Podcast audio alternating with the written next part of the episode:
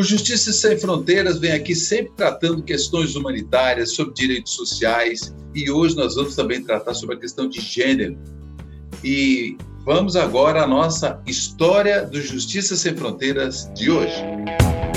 Ela é diretora e representante do UNOPS no Brasil. Cláudia Valenzuela, seja bem-vinda aqui ao Justiça Sem Fronteiras. Tudo bem?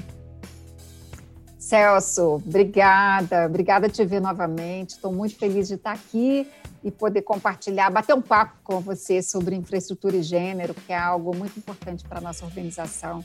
Então, obrigada pelo convite. É muito importante aqui também, um momento que a gente está com muita alegria, né? Que o Justiça Sem Fronteiras ele está agora. Nós começamos com o podcast estamos ganhando um espaço maior agora e a gente estreia em breve é, no canal de televisão AmazonSat para três estados da região norte e mais o sistema via satélite. É, vamos conversando aqui com a, com a, com a Cláudia, da UNOPS. O UNOPS é um organismo das Nações Unidas que presta serviços de infraestrutura, compras e gestão de projetos para um mundo sustentável. E nós precisamos de organismos como esse, nós precisamos de governos é, estaduais, municipais é, é, e federal também, imbuídos disso, em questões humanitárias, em questões de logística, de atendimento à cidadania. E não somente no Brasil, o NOPS também atua em todas as partes do, do mundo, praticamente, que vou, a gente vai saber agora com a Cláudia é, é, Valenzuela. Cláudia, me fala um pouco do NOPS para que os a nossa audiência aqui conheça o que, que vocês fazem, o que, que é o escritório do UNOPS, né? União, pode me dizer o quê? UNOPS. É, o UNOPS é o Escritório das Nações Unidas de Serviços para Projetos. Nós somos uma das agências das Nações Unidas e o nosso mandato é justamente esse que você já falou, que é atuar na área de infraestrutura, compras sustentáveis e gestão de projetos e programas. Nessa, nessa nossa agenda, nós começamos muito lá atrás a atuar com outras agências do Sistema ONU, dando apoio às outras agências para que elas desenvolvessem os seus projetos. E com o tempo, nós fomos, fomos crescendo e criando nossos próprios projetos com os nossos parceiros, que são países, que são governos federais, estaduais, municipais, no caso do Brasil, é, e outros países no mundo inteiro, em projetos dessa natureza, que trabalham com a infraestrutura para o desenvolvimento humano sustentável. Uma infraestrutura que seja é, sustentável e resiliente, sempre pensando em como essa, essa infraestrutura vai beneficiar o maior número de pessoas sem deixar ninguém para trás, que é o lema das Nações Unidas. Então, nós atuamos em mais de 90 países é, e, e, sempre nessas três dimensões, é, mas em situações que você pode imaginar que são bastante diferentes. Né? É, a gente vinha conversando um pouquinho aqui antes de começar a gravar, de como, como a pandemia mudou um pouco a nosso, nosso perfil de atuação, é, mas nós temos essa capacidade de atuar tanto no mundo do desenvolvimento, que é um mundo que te dá um pouco mais de tempo né, para tratar ações que têm um impacto de médio e longo prazo, como também temos, assim, temos muita experiência na ajuda humanitária. Né? Nós trabalhamos com outras agências e também em outros países onde nós fazemos ajuda humanitária, fizemos um trabalho, ainda estamos lá no Haiti, né? no, pós, a, a, a, a reconstrução do país e em vários outros lugares. Então, é uma, é uma realmente é uma, é uma atividade de é, muita amplitude, mesmo dentro dessas áreas, que é infraestrutura, gestão de projetos e compras, é um mundo de infinitas possibilidades que a gente pode ter e a gente realmente tem em todas as regiões do mundo. Então, é essa experiência que a gente traz aqui para o Brasil, é, e nós atuamos em todos os, os níveis é, da, do, do, Brasil, né? Então, com todos as, os nossos entes federativos, em várias situações e projetos que beneficiam a nossa população. É, e o NOPS é o NOPS sem fronteiras também, né? Pelo que eu estou vendo, né? É, com certeza, com toda certeza. É, sem fronteiras. E, e, aí é só relembrando um pouco que no início da pandemia, há exatamente um ano, né, foi em 11 de março, praticamente um ano, que uhum. começou, uhum. que foi declarada a pandemia pela, pela, pela, pelos órgãos de saúde, né? E aí, e aí o que acontece? O NOPS ele já vem desde lá com parceiros, com o Ministério Público, até eu vi com Justiça Sim. do Trabalho, governos, enfim, tem feito um trabalho muito forte nisso, pelo menos lá no começo, quando iniciou essa pandemia, quer dizer, foi uma correria e, e o NOPS tem um, fez um trabalho forte nesse sentido, essas parcerias, né? conseguir respiradores, então foram Sim. milhões de, de, de, questões resolvidas aí graças a essa parceria, né? Muito importante, né, Cláudia? Sim, nós estamos com, trabalhando no Norte desde 2018 é, é, trabalhando com o Ministério Público do Trabalho, depois em seguida com a Justiça do Trabalho, é, em projetos que são projetos que beneficiam a, a, a população. É, sempre quando, num primeiro momento, como no, quando não tinha pandemia, era pensando em projetos que podiam atender demandas sociais imediatas, né? Porque assim é uma, uma forma que o, a Justiça do Trabalho também tem de trazer de volta os danos que foram é, os danos que foram é, cometidos e reparar aquelas, aqueles é, danos, danos, para as comunidades. Danos, é, danos morais coletivos, essas questões Isso. que reverte para a própria comunidade. Né? Exatamente. Então, nós começamos a construir projetos que eram projetos é, assim, de diversas naturezas, mas que não tinham a natureza da emergência da pandemia. Então, quando veio a pandemia, realmente nós entramos num outro modus operandi, né, no nosso modo humanitário. Então, compramos mais, talvez mais de 3 milhões de EPIs, é, ventiladores pulmonares, apoiamos universidades para desenvolver tecnologias que pudessem ajudar os sistemas de saúde a desafogar determinadas áreas, sejam na, na, na própria é, construção, de, construção de máscaras é, face shields ou, ou, ou produção de APIs, é, novos, novas possíveis ventiladores, a gente estava conversando com a USP, com, com pessoal em Santa Catarina, quer dizer, nós trabalhamos muito no Norte, mas trabalhamos no Brasil inteiro, só que o Norte realmente é, foi onde a gente atuou mais, isso me deixou muito feliz, porque é uma região que eu tenho um carinho imenso, é, e, e, fico absolutamente contente de que a gente possa trabalhar em vários estados e, e fazer alguma diferença, que eu tenho certeza que a gente fez. Cláudia, Está tá fazendo sim. Cláudia, a gente vai um breve intervalo, eu volto já já. A gente volta para continuar a nossa conversa aqui com Cláudia Valenzuela, que é diretora e representante do NOPS no Brasil. A gente volta em instantes, tá? Até já.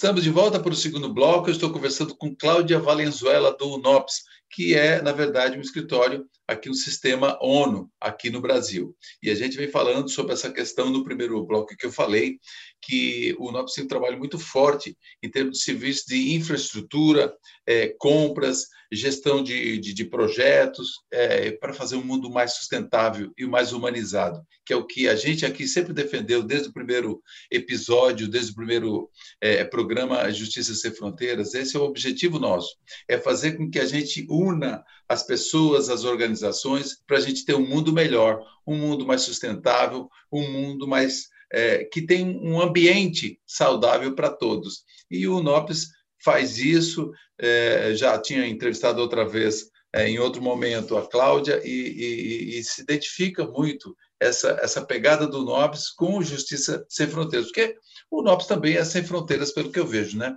Tem as questões também, agora o Acre aqui enfrentando, né, Cláudia? As questões também de, de migração, né? Conflitos de migração ali, também é uma situação, mas é, é, é você falava é, com relação a esse, esse trabalho que o NOPS tem, tem desenvolvido aqui na região. Né? Você pode até é, prosseguir aí.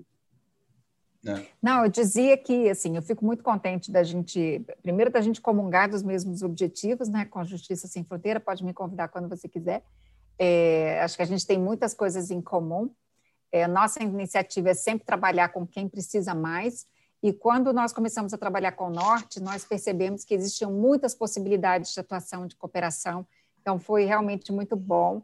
É, eu imaginava que a gente não ia estar mais nesse momento de pandemia, mas chegamos no segundo momento de pandemia é, e estamos trabalhando fortemente aí com, com, com Acre, com Rondônia, é, Amapá, também discussões com Amazonas, para ver como a gente pode ajudar mais. Né? Nosso papel é esse, é ver como a gente pode apoiar é, os estados, os municípios e o governo a desenvolver melhor as suas políticas. Mas, Cláudia, o, e a pauta também do programa, que a gente estava trocando uma figurinha antes, até quando a gente fez a pré-pauta, é, é, veja, como o NOPS entende, in, uh, entende infraestrutura e por que isso se relaciona com questões de gênero. Vamos trazer um pouquinho para a esteira Vamos. dessa questão de gênero, que hoje é uma discussão Vamos. muito acirrada. A gente vê aí uh, discussões de Big Brother, de, enfim, do, do mundo hoje, não só da, da, televisão, mas enfim no geral. É, e, e, como tá. que, o, que você entende, que o NOBS entende essa, essa questão? Tá. É, bom, primeiro eu, eu, queria contextualizar um pouco essa questão da infraestrutura, porque eu acho que faz diferença para entender como a gente vai é, incluir a questão de gênero ou a perspectiva de gênero. O NOPS entende que a infraestrutura ela é fundamental para que a gente atinja os objetivos de desenvolvimento sustentável então, que é a Agenda 2030. Então, a, a, a, a gente pensa, é, e a gente desenvolveu recentemente um estudo, depois eu passo os, o, o, link para vocês, mas na página do NOPS tem lá, para quem se interessar, que é um estudo intitulado Infraestrutura Apoiando Desenvolvimento Sustentável, onde a gente demonstra com conceitos e práticas como a infraestrutura pode colaborar com o atingimento de 17 Objetivos de Desenvolvimento Sustentável e mais de 90% das 169 metas. São 169 metas nesse plano. E entendendo a infraestrutura como algo que é base, é um pilar, e a gente diz que é o sistema dos sistemas. O que é o sistema dos sistemas? A infraestrutura não é isolada. Quando a gente fala infraestrutura, ela está conectada. Então, você nunca tem uma infraestrutura que seja isolada. Vou dar um exemplo. Um hospital, ele não funciona só com a, com, com a a estrutura, a obra, ele funciona com água, que é uma infraestrutura, com resíduos, com energia, com tecnologia, com o transporte que as pessoas têm que chegar. Então, a infraestrutura é tudo isso, e é por isso que ela tem essa dimensão transversal e fundamental para o atingimento dos objetivos de desenvolvimento sustentável. E, inclusive, o Objetivo de Desenvolvimento Sustentável 5, que é da igualdade de gênero, que é alcançar a igualdade de gênero para mulheres e meninas. E aí, quando você vê assim, a infraestrutura, assim, aparece, e, e, pensando assim, a gente tem que falar de infraestrutura, não só infraestrutura física. E quando a gente fala infraestrutura, a primeira coisa que vem na nossa cabeça é assim, ah, obra, obra. Mas não, a gente tem todo o mundo digital é, que é infraestrutura também e que a gente precisa considerar, inclusive na perspectiva de gênero. Então, pensar assim, ah, a infraestrutura é infraestrutura, um prédio é um prédio, né, para mulher e para homem. Só que não, né? Por quê? A infraestrutura também tem que ser planejada com esse olhar de, de, de, a perspectiva de gênero. A gente fala a perspectiva ou o olhar de gênero. Sim. Por quê? Vamos, vou dar exemplos concretos que eu acho que fica mais claro para quem está nos ouvindo, em vez de falar só o conceito. Né? Se a gente planeja um parque, eu vou planejar um parque que tem é, que vai ser um parque que eu não, eu não pensei nas, nas mulheres, nas meninas e na diversidade porque a ONU não trabalha somente com mulheres e meninas, mas também com toda a diversidade, com as minorias, etc. Ou para um parque, eu sou uma mulher, eu quero um espaço seguro, eu preciso planejar esse parque para que ele seja um espaço seguro, para que mulheres e meninas possam usufruir daquele bem, daquela infraestrutura. É, uma estrada, se eu não desenvolvo uma estrada, é, as mulheres podem não ter condição de ir para um hospital para ter os seus partos ou elas podem, em países que não são diferentes do Brasil, talvez nem tão diferentes, mas existem lugares onde as mulheres têm que buscar água, que não tem água. Então, elas levam parte do dia buscando água para suas famílias no papel de cuidadoras, porque é o papel tradicionalmente né, das mulheres. Então, elas vão buscar água. Esse tempo que elas estão buscando água, elas poderiam estar desenvolvendo uma atividade econômica. Quando, assim, pode parecer que muitas coisas não, você não tem um viés de gênero, mas você precisa pensar, né? Porque a, a questão da perspectiva de gênero, ela, ela não é natural, assim, você vai pensar, ela é proposital, a gente precisa propositadamente buscar essa, essa intencionalmente, acho que é isso, é intencionalmente buscar integralizar essas questões nos nossos projetos. E o NOPS faz isso. O NOPS faz isso nos seus projetos e faz isso dentro da instituição. Então, quando a gente pensa um projeto, e aí mais para frente eu vou falar um pouquinho, mas a gente pensa como que esse projeto, qual é a perspectiva de gênero que esse projeto tem? E a gente vai encontrar, seja para quem está desenvolvendo a infraestrutura, para quem está planejando a infraestrutura, ou para quem vai ser beneficiário dessa infraestrutura. A gente precisa pensar como essa, essa infraestrutura vai dialogar com as demandas das mulheres e das meninas. Então, por isso que a, a infraestrutura ela tem que ter esse viés, ela tem que observar é, aquela demanda que é a demanda do beneficiário, né? a demanda de quem vai usufruir, de quem vai estar é, protegido por aquela iluminação, é, proteger contra a violência, ou para quem vai ter, vai poder ir à escola e deixar é, de andar quilômetros e quilômetros, por exemplo, para buscar água. Tá? Então, eu acho que são exemplos é, muito ilustrativos de como você pode é, pensar a infraestrutura integrada com gênero.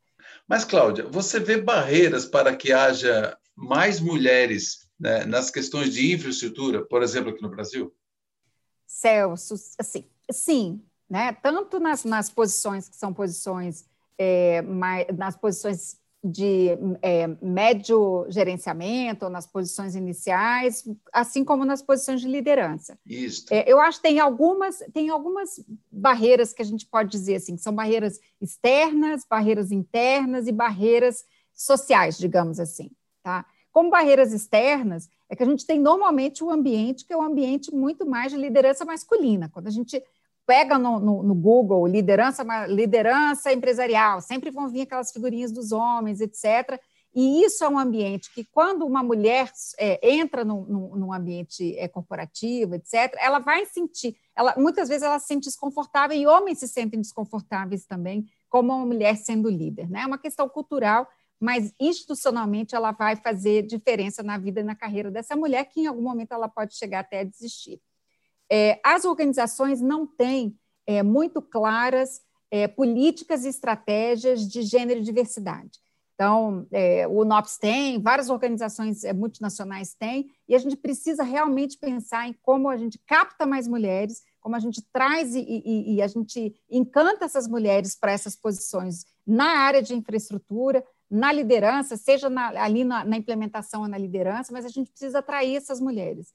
E uma das formas da gente atrair essas mulheres é a gente garantir que a gente vai dar salários iguais, que a gente vai garantir é, políticas de flexibilidade, porque isso é muito importante para as mulheres. Então, dentro dessa estratégia, você precisa pensar na mulher, né? precisa pensar naquela mulher que, que é, ela tem demandas que são diferentes do, do tradicionalmente uma, uma demanda masculina. E a outra questão é que falta representatividade. Uma barreira é que, assim, quantas mulheres na infraestrutura existem? Existem muitas. Eu sou de um grupo, que eu sou de uma Sim. rede, que é o Infra Women. Tem muitas mulheres maravilhosas que estão ali juntas, mas no mundo da infraestrutura ainda somos poucas. Então, a gente precisa de mais mulheres para que possam inspirar outras meninas e mulheres para entrar nas áreas de infraestrutura e nas áreas das matemáticas, porque aí a gente vai para as barreiras internas. Quantas vezes você não ouviu falar que mulher não sabe fazer matemática? Que mulher não é boa de matemática? Que mulher não é boa de exatas? Mulher é boa de humanas? Né? Isso é, uma, uma, é, é, uma, é um viés que existe, é um mito e que realmente abala as meninas que vão entrar nessas áreas. A gente precisa de mais mulheres na ciência, na tecnologia, na matemática, nos STEM, né, que a gente diz. Essas são as barreiras internas. As mulheres são menos autoconfi autoconfiantes que os homens. Se você fosse candidatar a uma vaga, você vai dizer que você sabe tudo. Se eu for me candidatar a uma vaga, eu vou dizer assim: ah, eu não sei se eu tô, sou tão boa que nem o Celso porque a gente tem um pouco mais desse, dessa cautela. As mulheres, sim, elas realmente têm essa questão. E, mas eu acho que uma questão fundamental, a gente falou um pouquinho antes, é a questão das barreiras sociais. A mulher tem a carga do trabalho, dos afazeres domésticos e, a, e, e a, dos, dos, cuidados com as pessoas. Então, a gente precisa de muito mais equilíbrio entre essas jornadas extras entre homens e mulheres, porque o marido não ajuda, o pai não ajuda, ele é parceiro, né? A pessoa está ali num projeto de família e precisa assumir isso. E o nosso tempo esgotando. Nós vamos a um breve intervalo e eu volto já já para a gente continuar a nossa conversa aqui com a Cláudia Valenzuela.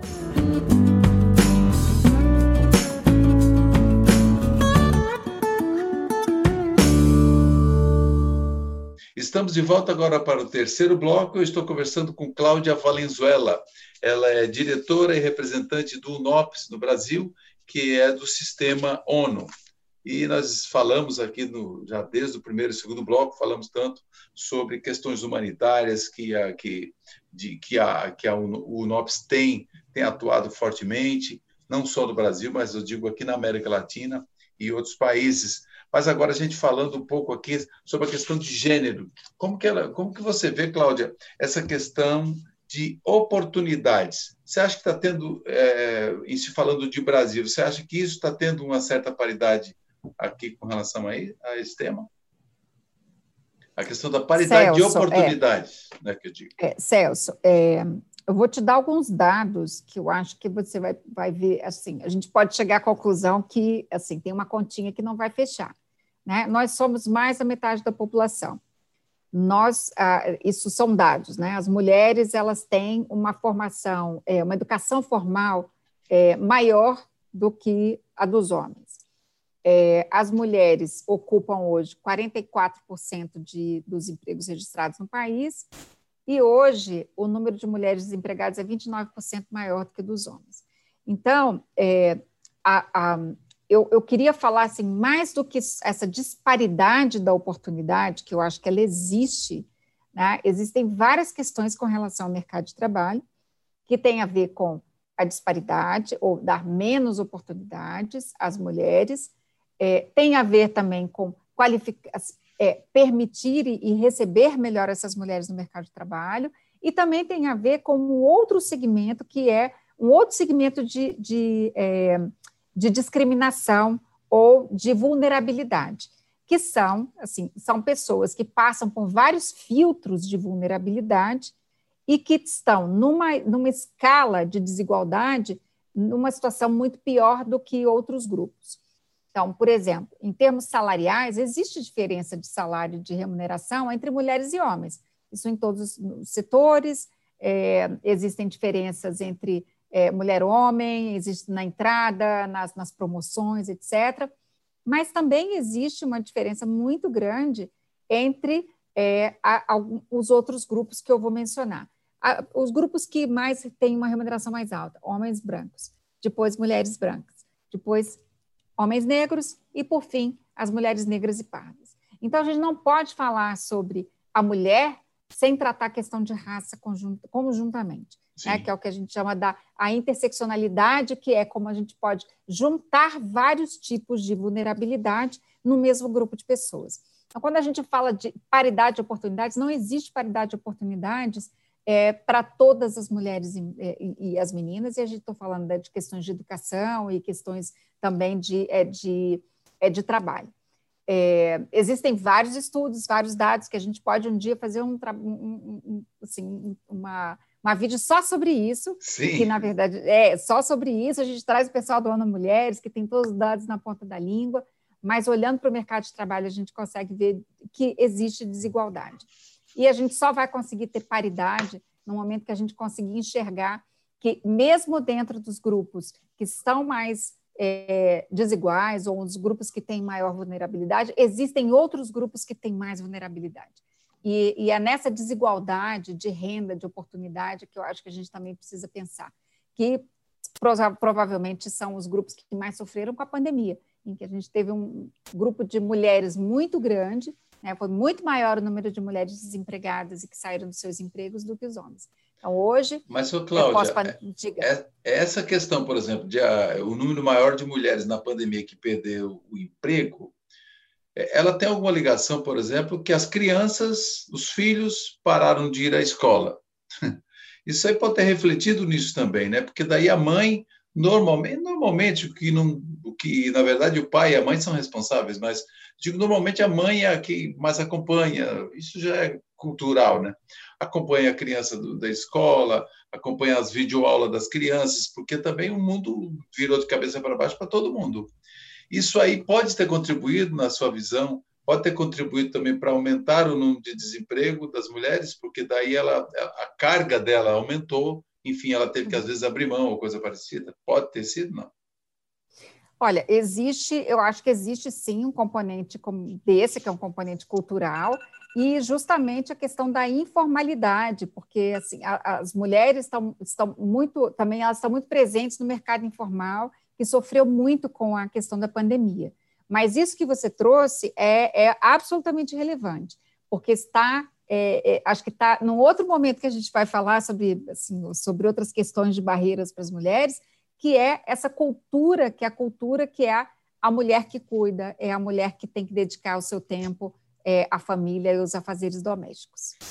Cláudia, nós já estamos aqui no final, caminhando para o final, já me deram um sinal aqui. Então, eu quero o seguinte: deixa aí uma palavra de, de inspiração para essas mulheres, que nós estamos aí para essa, ao mês da mulher, mês de março, Semana Nacional, eh, né, Dia Internacional das Mulheres, é, com relação a essa questão é, que querem trabalhar é, na área de infraestrutura também, uma inspiração para essas mulheres.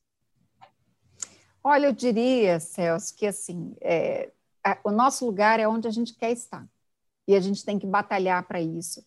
E, e, o mundo está mudando e a gente está fazendo a nossa parte para que a gente tenha cada vez mais mulheres que possam inspirar outras mulheres a assumir as suas posições em várias áreas do conhecimento. Ótimo. Então, esse foi o Justiça Sem Fronteiras. Você conheceu um pouco mais aqui é, dessa temática tão importante e também conhecer um pouco mais de Cláudia Valenzuela, que é diretora e representante do UNOPS, o escritório do UNOPS no Brasil, que é, é, é que é do sistema ONU, né, que atende não só o Brasil, mas eu digo esses países circunvizinhos, os países aqui da América Latina. Obrigado, Cláudia, mais uma vez. Obrigada. Pela, pela entrevista. Obrigada, César. Obrigada pela oportunidade. Gostei muito. E, assim, estou à disposição para uma próxima. É, e esse aqui é o Justiça Sem Fronteiras, que nós estamos em todas as plataformas de podcast, estamos no YouTube, estamos no Instagram, e agora a gente também está, em breve, no canal Amazon Sat. Obrigado pela sua audiência e até o próximo Justiça Sem Fronteiras.